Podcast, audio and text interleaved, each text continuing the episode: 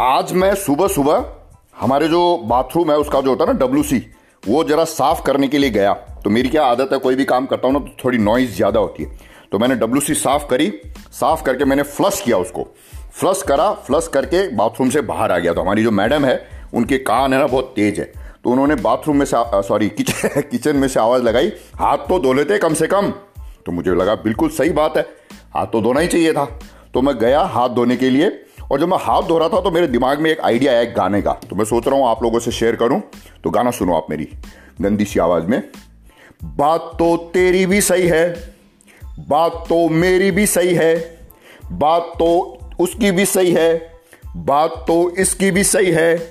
तो ये गाना है अब इसको आप आप लोगों में से कोई अच्छे से इसका लिरिक्स बना सकते हो, बढ़िया से गाना गा सकता हो तो गा लेना कॉपीराइट मेरी रहेगी लेकिन। तो ये जो बात है, अभी तक तो मैंने मज़ाक में बोली है, लेकिन ये बात बिल्कुल सही है। कि एक ही समय पे किसी भी एक, एक एपिसोड पे किसी बात पे दो या दो से ज़्यादा आदमी सही हो सकते हैं।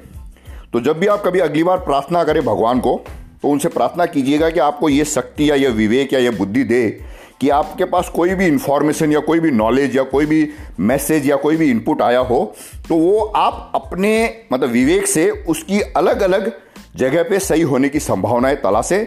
ताकि कोई आदमी आपको ऐसे ना मैन्यूपुलेट नहीं कर दे, कोई भी इंफॉर्मेशन दे करके। तो एक छोटा सा पॉडकास्ट समझ लो, छोटी सी इन्फॉर्मेशन थी, ये मैंने आपके साथ शेयर करी। मेरा नाम है निकंज पारिक और मैं बीच बीच में मेरे मन में जो भड़ास या भावनाएँ आती है, वो आप लोगों के साथ शेयर करता रहता हूँ। अगर आपको अच्छा लगे तो इसको आप अपने दोस्तों के साथ शेयर भी कीजिएगा। धन्यवाद।